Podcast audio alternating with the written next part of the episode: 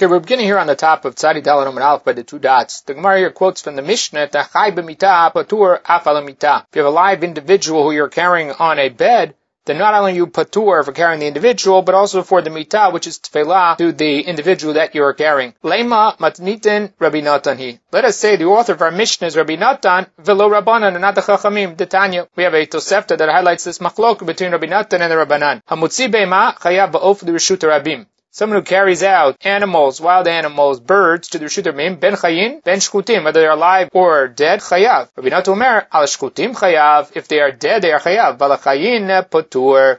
But on those that are alive, you're patur, Chay Noseyat Atzmo, because a live individual carries themselves. So this is the principle that we're using in the Mishnah, which is that when you carry a live person, you're not culpable because the Chay actually carries themselves or helps you to carry their weight. Tosafot over here already asks, why does that make a difference? It says, Tema Lari, Lama Patur. Why are you Patur in this case? What are the possibilities? If because the live person makes themselves lighter, that doesn't really matter. It doesn't matter if a person's heavy or light. If you carry them into the Reshut Rabim, you are Chayav. So that should be irrelevant whether they're lightening the load or not lightening the load. Although, what are you going to say that they help you in the process of carrying? He says that's similar to the case of Ze Yachol, Vezeino Yachol that we saw yesterday. The person who's carrying is clearly capable of carrying the individual and the entirety of their weight, if they so choose. The person who's being carried can't carry themselves, not for a lack of strength, but because of the position that they're in, they can't carry themselves. And we already saw yesterday that Ze Yachol, Vezeino Yachol is Chayav. So what is the tour here of Chay Noseyat Atzmo? In the end, Tosafot settles for that we learn it out of the Mishkan. In the Mishkan, we learn out Shlo Yenusim Davar Chay. In the Mishkan, they didn't carry any live animals or live entities. The only thing they carried were already shechter for their hides or for whatever they took from the animals. And therefore, since it's not Doma the Mishkan, then a person is not culpable for carrying a live individual or, according to Rabbi Natan, anything that is alive. And that's the principle of Chay Noseyat Atzmo. It's consistent with Tosafot's Shittah, which we're going to see in a couple of dapim again, which is that when it comes to the Malacha of Hotza'ah, it's a Malacha Giru'ah. It's not a real Malacha, and the only time you're culpable by Hotza'ah is if it's something that we find in the Mishkan. Amar Rava, Afilu Deima Rabbanan. The Rabbanan could even be the authors of our Mishnah. Ad Gam Lo Plige Rabbanan, Aled Rabinotan. Until this point, Rabbanan don't argue on Rabinotan. Ela Bebehema Chayav Va'of. That's only by animals. Dimishavartei Nafshayu, because they stiffen themselves or they make it difficult. They're trying to escape. They're trying to leave the person that is holding them. They're not necessarily calm in the arms of those individuals that are carrying them, and that's why the Rabbanan disagreed with Rabinotan, because you could not apply the principle of Chay Noseyat Atzmo in this instance. Whereas Avaladam, when it comes to a human human being, where the human being is being participatory, is helping out, then we still apply the principle of Chay Noseyat Atzmo, Afilu Rabbanan Modeh. Even the Rabbanan agree in that instance by a human being that a Chay Noseyat Atzmo. Tosafot wants to differentiate. He says that Ashbad Kan Gebehema Dami depends on the age of the individual. If you're talking about a young child who's trying to squirm out as not being helpful, they're no different than a behema. And because of that, there's a possibility that we would have a differentiation even within human beings, according to the Rabbanan, that younger children would have the same din as behema, and they would not be classified as Chay Noseyat Atzmo, whereas older children or adults would be classified as Chay Noseyat Atzmo, because they are participatory, they help with the balancing of their weight and with the ability to carry them. Amalei Rav Adar bar Avla Rava v'hadetnan. What are you going to do with the Mishnah? Ben Betera matir b'sus. The Ben Betera says that it's mutar to sell a sus. Betanya, Ben Betera matir b'sus b'pnei shu oseh bo melacha she'ein chayim alav chatat, because the horse does work, does melacha that you would not be chayav a chatat for. This is a Mishnah in Avodah Zarah with regards to the restriction against selling animals to a akum, to a non-Jew. The restriction derives from a Xeirah that Shema, if we allow you to sell the animals to them, that you might also rent or lend them to them. As far as selling it to them, it's not a problem. The problem with renting it or lending it to them is that they will use your animals for work on Shabbat. And you are nitztaveh, you are commanded to ensure that your animals rest on Shabbat. So, if you are going to lend or rent it to these non-Jews and they're going to work on Shabbat, you're going to be culpable for violations of Shabbat with regards to your behemah. So in order to prevent people from renting or lending the animals to the akum, Chazal instituted a Xeirah that you can't sell the animals to the akum. Ben Betera says that by a sus, by a horse, that's an exception to the rule. Because even if the akum does malacha with the sus on Shabbat, the malacha that you do with the sus, with the horse, is not really malacha. And that is because the rider on the horse is a human being. And a Chay Noseyat Atzmo. If that's the case, then the horse, even if it did malacha, it's only an iser de Rabbanan, not an iser de Oraita. So we're not going to have a Xeirah like Xeirah, which is, we're worried about you lending and renting it to them and having the animal do malacha on Shabbat. But the malacha they're going to do is a malacha de Rabbanan. That would be two levels of de Rabbanan, which we're not goes there for. And therefore, Ben Betera believes that when it comes to a horse, you're allowed to sell it to a non-Jew. Abama Rabbi Yochanan, Rabbi Yochanan says about that Ben Betera, Rabinotan amru davar echad. Rabbi Yochanan said that Ben Betera and Rabinotan are of the same Shittah. That is that Chay Noseyat Atzmo. So over here you see that Ben Betera is subscribing to Rabinotan's position of Chay Noseyat Atzmo, and its application is by a human being. And if that's the case, vi amart delo plige rabbanan le Rabinotan. If the Rabbanan agree by a human being that Chay Noseyat Atzmo, ve'ela behema chay ba'of mishum debishartiv nafshayu. The only reason that they restrict it by animals is because they make it difficult. They try to fight you holding on to them. They stiffen their bodies. Ma'irya Ben Betera Rabinotan. The writer Rabbi Yochanan only say that Ben Betera and Rabinotan have the same opinion. Va'amarta filu Rabbanan modo.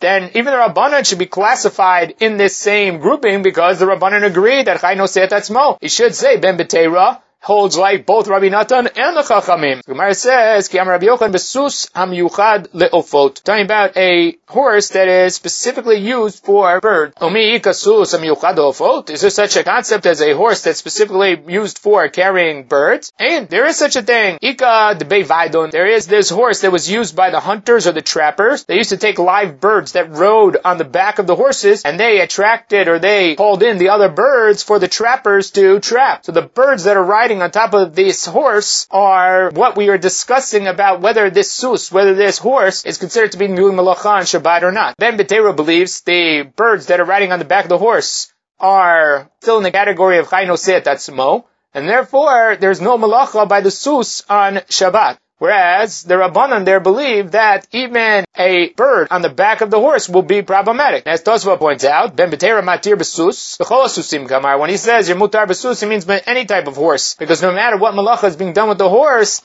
that is mutar, not just when it's carrying a human being. By anything, it's considered to be mutar. Rabbanan osrim b'chol ha'susim mishum sus hamiyuchad ha'ofot. The Rabbanan say that you cannot sell this horse because of the instance where you sell it for the birds, because if it's used for carrying the birds, the live birds on the back, that according to the Chachamim would be problematic, because animals are still considered to be problematic and not Chay Noseyat Atzmo. Lo chilku Chachamim b'susim. The Chachamim did not differentiate within the horses. So because of that, Ben Betera says that the sus is mutar, because if it's carrying a human being, Chay Noseyat Atzmo. If it's carrying an animal like a bird, in that instance, it's also, we say, Chay Noseyat Atzmo, like Rabbi Natan. And therefore, Ben Betera says all the susim are mutar to sell. Chachamim, on the other hand, say, look, you're right. By a human being, if it was carrying a human being, in Ochanami, we would say Chay Noseyat Atzmo. But there is an instance where the horse would be doing malacha, and that's when it's carrying a bird on its back. Carry the falconer's horse, where it carries the falcon on its back in order to attract the other birds. In that instance, the Chachamim think that is problematic because they do not say Chay Noseyat Atzmo by that type of horse. And because of that, they were gozer by all susim. That's why Rabbi Yochanan now said, Rabbi Natan and Ben Betera are of one mindset. Amar Rabbi Yochanan, Rabbi Yochanan also said, Umodi Rabbi Natan bekapot. That Rabbi Yochanan agrees if the animal is tied up, then it is a burden because we no longer say Chay Noseyat Atzmo. Once the animal is tied up, it doesn't have that ability to rebalance its weight or to help you carry it. And that would be true by a human being, not just by an animal. parsai. These Persians, they're as if they're tied up. They wear, as Rashi says, all this heavy-duty clothing, ornamental clothing, and they can't walk. The clothing is so heavy that they couldn't walk by themselves. Nevertheless, they get up onto a horse, and they ride away on a horse, and we say that they are Chay Noseyat Atzmo. From Rabbi Yochanan, Ben Betera, Rabbi Natan, amru davar echad. We just saw before from Yochanan, the Ben Betera, Rabbi Natan hold the same thing. And that would be true even by Persians. He doesn't differentiate who you sell the horse to. Even if you sell the horse to the Persians who can't walk on their own, and you put them up on the horse, and they're just dead weight on the horse, nevertheless, Ben Betera says it's fine, and Rabbi Yochanan says that's the position of Rabbi Natan. So how could you argue that Rabbi Natan agrees by a case of being tied up, that you don't say Chay Noseyat Atzmo? If Rabbi Natan and Ben Betera are of the same ilk, of the same Shittah, that means that Ben Betera believes that when it comes to a horse that carries a human being, no matter what the human being is, it's Chay Noseyat Atzmo. And we don't differentiate between Persians and Greeks and Romans. Nobody makes such a differentiation. The Gemara says, no, no, no. Hatam ramot ruchahu denakit luhu. The truth is that they can really walk if they wanted to walk. They just are very haughty. And because of their haughtiness, they make it seem like they can't walk and they hop on the horse. Why? Because the Haud Pardashcha, the Ratach Malgalei, there was this messenger, this captain that the king got angry at, right? And on his own feet, he ran three parsaot. So when they're in trouble and when they need to run, they move. It's just that on a normal basis, they don't feel like moving. They're lazy, they're haughty. And that's why they get onto the horses. So they still have a din of Chay Noseyat Atzmo. And that's why there's no differentiation between Persians and other individuals. So in conclusion, we have a number of items too. In conclusion, we would say, the Chachamim say, Chay Noseyat Atzmo only by human beings. Rabbi Natan says, Chay Noseyat Atzmo by human beings and by animals. Rabbi Natan agrees if the animal is tied up, or true, even if the human being was tied up, where they can no longer be Chay Noseyat Atzmo, they can no longer help out, he would agree to the Chachamim's position that we don't say Chay Noseyat Atzmo. That is the conclusion of the Gemara. And Ben Betera, who says you can sell the horses to the non-Jews, is in the Shittah of Rabbi Natan. And that is because by a sus that carries an individual, everybody would agree that that's mutar. Problem is that horse that's carrying these live birds, the falconer's horse, where according to Chachamim it would be asur, and according to Rabbi Natan it would be mutar. Therefore Ben Betera is in the Shittah of Rabbi Natan because he doesn't differentiate. He says all susim are fine no matter what, despite the fact that they could be used for carrying birds. On the other hand, the Chachamim are oser al susim, even though by a horse that carries a human being it would not have been a problem. But since there are times when they use the horse to carry animals, which would be problematic on Shabbat, they would go there by al susim that you cannot sell them to the non-Jews. If you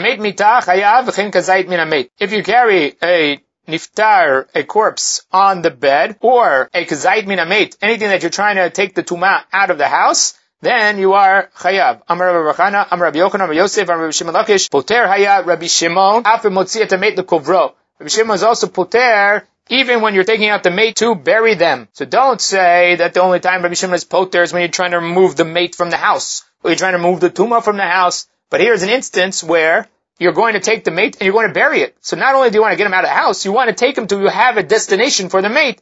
Nevertheless, Rabbi Shimon says you're patur over here. Amarava, umode Rabbi Shimon b'mar lach borbo b'sefer Torah likrotbo, that if a person takes out a spade with which to dig with and a sefer Torah to read in it, to chayav, that you are chayav. Mar says pshita, of course it is. Dei ha nami malacha shein tzricha l'gufa.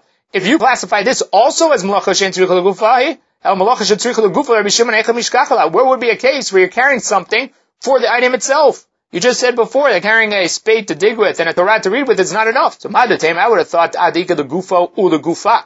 I would think the only time you're chayav for carrying is where the carrying is beneficial both for the object you're carrying and for the individual carrying it. Kagon, mar lasot lotas v'lachpor. You're carrying out a spade in order to put a plate on it and then to dig with it. Sefer Torah lahagia, saying a sefer Torah, correct it, uli krotbo, and to read in it. So the benefit of the carrying is both for the object itself and for the human being. I would have thought that's the only time that Rabbi Shimon calls it malacha shetzricha l'gufa. Mashman, that's not the case. Even if you simply do it for the benefit of the individual who's carrying it, that's enough to be called malacha shetzricha legufa. So if you carry out the spade to dig with, or you carry out the Torah to read in it, that is a malacha shetzricha legufa according to Rabbi Shimon. The case of malacha shetzricha legufa is when not needed for the individual who's carrying it. So therefore, in our Mishnah, in the case where you're removing the tumah from the house, the individual doesn't need it outside. He doesn't need it in the new location. He just needs it out of his house. Or according to Tosafot, it doesn't match with what they did in the Mishkan, and therefore it's malacha shetzricha legufa.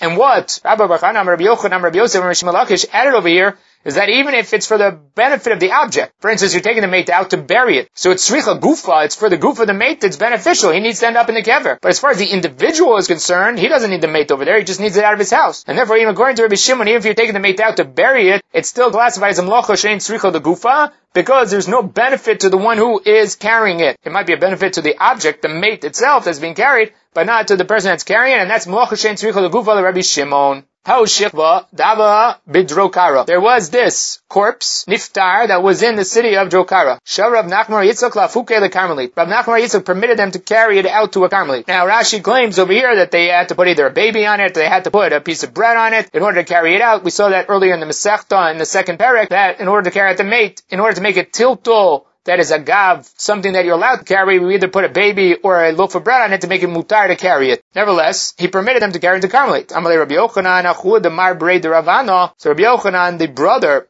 of the son of Ravana, said to Rav Nachman Yitzchak, come on, who are you holding like? Here, Rabbi Shimon. If you say it's Rabbi Shimon, Amar the pater Rabbi Shimon michiyuv chatat, yisur derban amiika. Vishimon in our Mishnah says Malacha she'ein tzricha l'gufa is patur aval asur. That's an iser de Rabbanan. Who says it's mutar l'chatchila? Amalei elukim dalid be'at. You can even carry it. Vafil Rabbi Yehuda. Even according to the Shittah, Rabbi Yehuda says Malacha she'ein tzricha l'gufa is chayav midoraita. The mikam mina l'rishut rabim. I didn't permit him to carry them to carry it out into the rishut rabim, to the public domain. L'karmali. I mean, I only permitted them to carry it into a rishut that is a rishut de Rabbanan. And we're dealing with the Rishut, the din, the Rabbanan, Gadol, Kvod HaBriyot. We saw this, again, earlier in the Masechta, as well as in the Gemara Brachot, that Kvod HaBriyot, when it comes to giving proper respect to a human being, to an individual, Shodoche Lo Taseh Sheba Torah, it allows you to violate even a negative commandment in the Torah. And we know from before in the Gemara, it doesn't literally mean that you can be violated an Iser Doraita, an Iser Torah. It means that you can violate the Iser of Torah to listen to the Chachamim. That we waive the Isurei Chachamim, or Isurei D'Rabbanan, in cases where you have Kvod HaBriyot, where the pressing issue or mitigating factor, like Kvod HaBriyot, as Rashi says over here, the Kvod HaBriyot over here is, it was left in a place that was not appropriate for the maid, or there's a fire there, or Bechama was in the heat and was going to decay, decompose. What about the issue of Tilto? Rashi says, that we mentioned before, so you can carry it out. Tosafot himself says, I don't understand. Why? If you're Matir, a din D'Rabbanan, for a Kvod HaBriyot, then why do you have to worry about Tiltol as well? If you can carry from a Reshut Yachid into a Carmelite because of Kvod HaBriyot, then why can't you do Tiltol, which is Muksa itself, which is also a din D'Rabbanan, and you should be able to violate that for Kvod HaBriyot. So Yesh Lomar, the shiny Tiltol, the Efshei Yadei Gar Tinok, the Kach Lo Yiter Binyan Acher. Tosafot says you have to say that there is a possibility of doing it beheter. If you have an option to do it beheter, we're going to encourage you to do it beheter. When you have no other option, we're going to say violate the Iser de Rabbanan. So over here, the tilt or the muksa part of it, we can get rid of by putting a tinok or putting a loaf of bread on top of it. That will do in order to avoid an Iser de Rabbanan. By removing it from the house into the Carmelite, which you have no choice, the only way to do that is to have an Iser de Rabbanan be violated. There we say we waive the Iser de Rabbanan for Kvod HaBriyot. Tanan Hotam. They have a Mishnah in Nigaim. Someone who pulls out the signs of Tumah, or he wipes out a healthy piece of flesh, over belotase, he violates a lotase of the Torah. A person has to be careful not to ruin this simanei tumah, the signs of tumah that come with leprosy, with tzarat. In terms of the signs of tzarat, one of the signs of tzarat is if two white hairs grow on the baheret, on the leprosy that's found on the individual, that is a sign of tumah. Or if you have a person whose entire body is covered in tzarat, or a baheret has in the center of it healthy skin in the center, that is a siman tumah. And so this person either plucked one of the hairs out, removed one of the simanei tumah, or they ruined the healthy skin or the healthy area inside of the leprosy. And so because of that, they will not become tamei. They've ruined the siman tumah. So here you violate an issue of the Torah of Shamer Beneged Tzarat. That you have to be careful not to erase any simonei tumah with regards to tzarat. Itmar. Achat mishtayim chayav. Person plucks out one hair out of two, he's chayav. Achat mishalosh. What happens if he plucks out one of three hairs? So you have two hairs that are white, and you pluck one out, there's no more simonei tumah. For simonei tumah, you need two white hairs to make him tameh. If you pluck one out, you've removed what would have made him tameh. And therefore you're in violation of the Isur to play around with the Neged Tzarat. On the other hand, if you have three white hairs and pluck one out, there's still two remaining. You haven't changed the status quo, because the person will be Tamei, whether there are two hairs or three hairs that are there. So now, what happens if he plucks one out of three? What's the din? We have a Machloket Amoraim. Rav Nachman Amar Chayav says you're Chayav even for plucking one hair. Rav Sheshet Amar Patur. What's the reasoning? Rav Nachman Amar Chayav Ahani Masav. You did help it out. Because what happens if the other hair falls out now? You had three originally, you plucked one out. Now, you have a chance that one of the other two hairs will fall out or get ruined. If that's the case, you won't be Tamei anymore. See, what you did does up the possibility or percentages that you will be Tahor here. And that is a violation of Hishamer Beneged Tzarat. Other than Rav Sheshet Amar Patur Hashtamiyat Ha'ita L'Tumah. Says, at this point in time, we look at the here and now. In the here and now, you haven't changed the status quo. You were going to be Tamei with three, and you're going to be Tamei with two, and therefore you're Patur. Amar Rav Sheshet Amar Minala, where will I prove to you that I'm right about this din by Tzarat? From our Mishnah. That if you take out a kazayit of mate or kazayit of nevela on Shabbat, you are chayav in the Mishnah. Ha! But we can infer from that is chatzi kazayit patur. If it was a half kazayit, you'd be patur. Because a half kazayit, you're not doing anything. It's not enough to make it tamei, and therefore you're not really accomplishing anything significant. It has to be a full kazayit. V'atanya. Don't we have a braita that says chatzi kazayit chayav, that a half of an olive size of the mate that's taken out is chayav? My love, how do we reconcile between the braita and our Mishnah? Our Mishnah seems to indicate if you have less than a kazayit, it's not significant, and you would not be culpable for carrying on Shabbat because you took out less than a kazayit min a mate. Less than a kazayit min a mate is not mitamei, but oh well, it loses its significance. So therefore you'd be patur. But we have a braita that says you are culpable in that case. So what is the answer? Hadatanya chayav dafik kati kazayit min kazayit. I'll tell you what it is. When's the case that he's chayav is that he took out a half kazayit out of a single kazayit. Because once he took out the chati kazayit, he actually reduced what was left in the house. And that is significant, because what he left behind is only a chati kazayit, and that's no longer mitamei ba'ohel. If that's the case, he's done something that's beneficial by taking out the chati kazayit. On the other hand, our Mishnah, which the inference from our Mishnah is that the Tanan patur dafik chati kazayit mi kazayit umechza. Case when he took out a chati kazayit, but it came from a larger piece of one and a half kazayitim. So when he took out the chati kazayit, it didn't change anything. There was still a kazayit left in the house, so that is still mitamei. And what do you see from the Mishnah? That you are patur in that case. If that's the case, I have a proof to my scenario that when you do something that's not impactful in halacha, you are patur. Even though, like you say, Rav Nachman, in the future could impact, that's not meaningful to us. I want to know what's going on now. Rav Nachman says, Ida Ida, I'll explain the bright on the Mishnah. Both cases are chayav. So both those cases that you brought, Rav Sheshik, you'd be chayav. And whether you took a chatzi kazayit from a full kazayit, or you took a chatzi kazayit from kazayit to mechza, in either of those cases you'd be chayav. That's Rav Nachman the Shittato. That even if you didn't do something significantly halachically, but since you reduced the item from a one and a half down to one, and now if any part of that got went missing, it would have impact. That's enough to make you chayav. Ba'adatan patur. So then, what about our Mishnah, which says you're patur and a chatzik zayit? That's the afik chatzik zayit mimeit gadol. He took out a chatzik zayit from a large amount. Meaning that doesn't literally mean from a whole corpse. It means from a large number, and it's not impactful. His chatzik zayit, even in the probabilities, won't change things. Now that he took out that chatzik zayit, Tosafot points out they could also just said there's only a chatzik zayit there. There's only a chatzik zayit there. It wasn't impactful because it wasn't problematic before, and you haven't done anything by removing it at this point in time. So either way, Rav Nachman can come up with a scenario where carrying the chatzik zayit is not impactful halachically, not now, and in the future either. It doesn't really impact the probabilities because it's such a de minimis amount compared to the totality of what is there.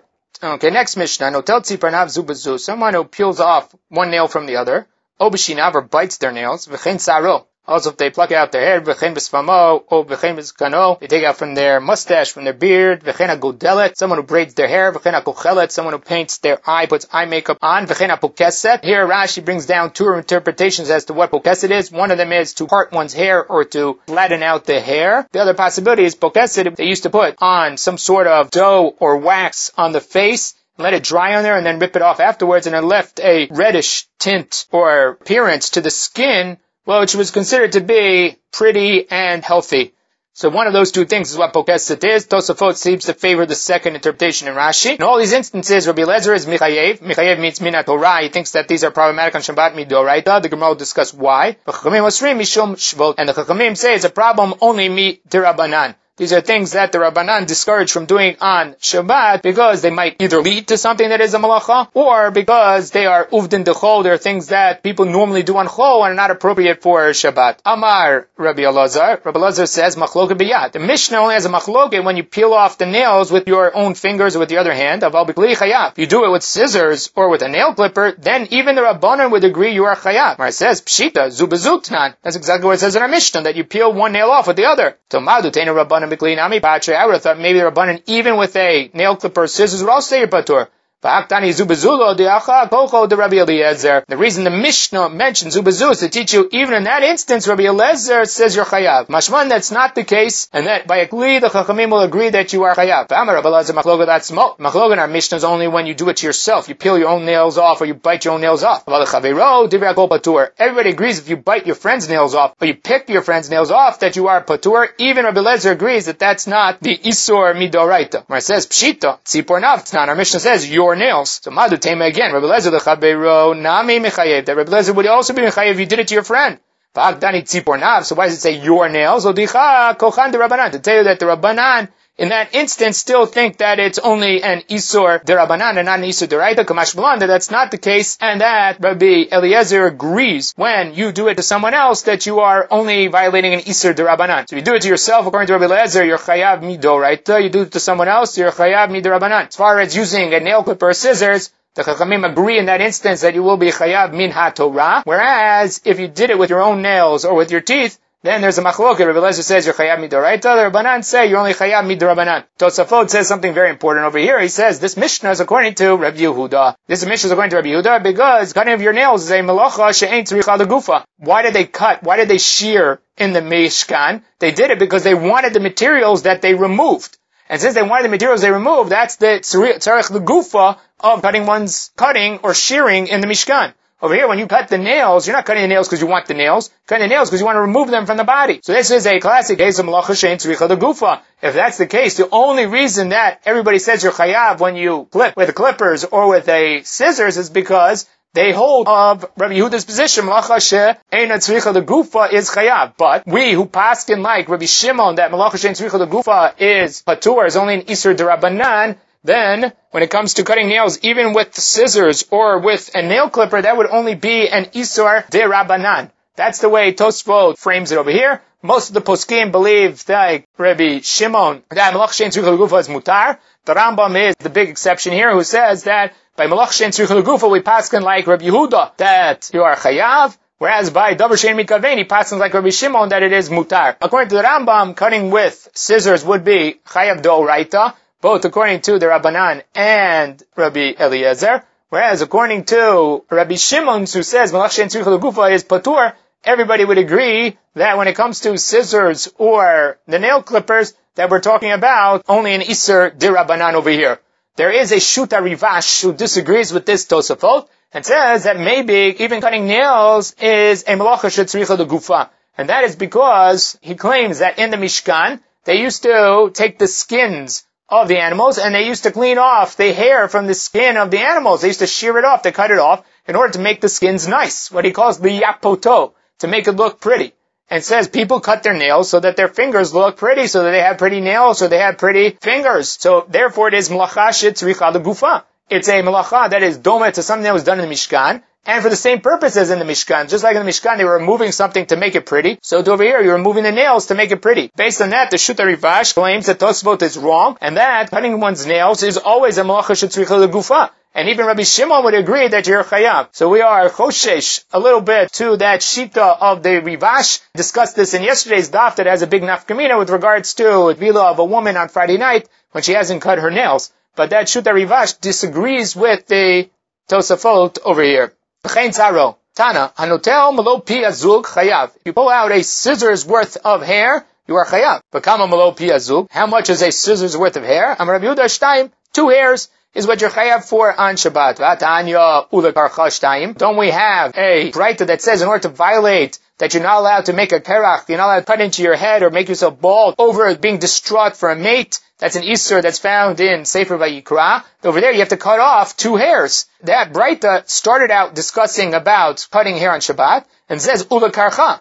And for a kerach, then you only have two hairs, implying that what was before it wasn't two hairs. So the Gemara says ema v'chein l'karcha shtayim. Don't get rid of it. There's a Vava Chibur there, and it's just continuing. It's saying, just like by Shabbat, it's Malay Pei Azul, which is a scissors work, which is two, V'chein L'Karcha Shtayim, so too, for the violation of Lo Tasimu Karcha, that you're not allowed to place a Karcha on your rosh, that's also two hairs. Tanya Nami Hochiv, a Breita that supports that understanding, I'll tell Malay Pei Azul, B'Shabbat Chayav, Kamalay Pei Azul, Shtayim, it's two hairs. Rabbi Eliezer Omer, Achat, Rabbi Eliezer says even one hair is problematic. So not only does Rabbi Eliezer think that plucking out the hairs or taking out the hairs is problematic in terms of an iser de Oraita, where the Chachamim say that it's only an iser de Rabbanan. On top of that, Rabbi Eliezer adds an additional chumrah that he says you're in violation even by plucking out one hair, not by two hairs, where the Chachamim require two hairs. Umodim Chachamim le Rabbi Eliezer. But the Chachamim agree to Rabbi Eliezer that you can be culpable even for one hair. If you're plucking out white hairs from amongst the black hairs, shafilu achat chayav. Because then even if you take out one, it's chayav because it's significant. It's significant because you are trying to remove the specific white hair, and therefore it's significant to you, and it gives significance in the sense of ach shavei. And therefore, even if you cut one hair out, it'll be problematic. Gemara says, that's not only a sur on Shabbat, it's even a sur on a weekday. A man may not dress up like a woman. So the Gemara takes that more broadly, not just dress up like a woman, but he may not do activities like a woman. He may not beautify himself like the women do. And that, the Gemara claims over here, pulling out white hairs from amongst the black hairs is something that women do, or an activity of women to beautify themselves, and it would be a violation of a man acting like a woman if he did that to himself. Tanya, Rabbi Shimon Lazo Omer Tziporin Sheperesh Ruba. You have a nail that's mostly detached, Vitzitzin, or you have pieces of skin, Shepereshu Rabban, that are mostly off. Biyad mutar. You can pick it off with your hand, no problem, on Shabbat, l'chatchila. B'klei, but to cut it with a scissor, chayav. Then you would be chayav v'chatat, it would be asur midoraito. The Gemara says, wait a minute, mika mida de b'klei chayav, chatat biyad mutar l'chatchila. Discussed this before in the Masechta, that the Gemara is not comfortable having something be so far apart, being two steps away from each other. If something's asur midoraita, then the other activity that is similar to it will be asur de Rabbanan. If it's mutar lechatchila, then the other activity will only be asur de Rabbanan. We're not going to have something that's mutar lechatchila, and if we do something very similar, it's going to be asur de Oraita. The Gemara is not comfortable here saying if you pick it off with your fingers, it's completely mutar, and if you do it with the glee, you're going to be chayam midoraita. The Gemara says, "Hachi kamar." This is how you have to read it. Pershu ruban biyad mutar b'gli patur. If the robe came off, then if you pick it off with your hand, it's mutar lechatchila. If you do it with the glee, it's patur aval asur. It's only asur de Rabbanan. Lo pershu ruban. If the majority is not peeled off yet, then bayad patur aval asur, and you're doing it with your finger like our Mishnah would be in the iser de Rabbanan, gli chayav chatat. If you did it with the gli, it would be chayav chatat, similar to the position of the Chachamim in our Mishnah. Amar Rav Yehuda, halacha Rabbi Shimon Elazar. The halacha is like what Rabbi Shimon Elazar just said now, that if the robe is already detached, picking it off with your hand is mutar lechatchila, and if it is not detached, then picking it off with your finger would be an iser de Rabbanan, and it would be one step up if you used a gli. If you use the glee when the robe was detached, it would be an asur midarabanan. And if you use the glee when it was only the miut was separated, the robe was still attached, then you'd be asur midoraita. Amar Rabbi Barchan, Rabbi Yochanan, b'hu shepershu klape mala umeatzarototo. The only time that it is permissible for you to pick it off is in a case where it's peeled upward and it's bothering you. Now, in terms of what it means to be peeled upward, it's a machlok at Rashi and Tosafot. Rashi says klape mala is l'tzadat tziporin. Pulled towards the nail side of it. Tzad tziporen is lamala, means towards the end of the finger, towards the side of the finger. Because Rashi means lamala is towards the end of your hand or the end of the arm. And then Rabbi Natan says lamala means towards the body. And so it's peeled off towards the body. So it's Machlok at Rashi and Tosafot which side it's peeled off. But this additional qualification is that it has to be peeled off in one of those two directions, depending if you hold of Rashi or the Rabbi Natan. And it has to be mitzarot. It has to be bothering you or painful to you. So in that instance, the Rabbanan waive their isur of picking it off with your fingers because the robe was already separated. It was separated in such a way that it would naturally come off. Plus, it causes you a lot of pain. Because of that, we permitted you to pick it off on Shabbat, and they waived the iser de Rabbanan. In any other case, there still remains an iser de Rabbanan. One may not pick it off on Shabbat. Okay, we'll stop over here.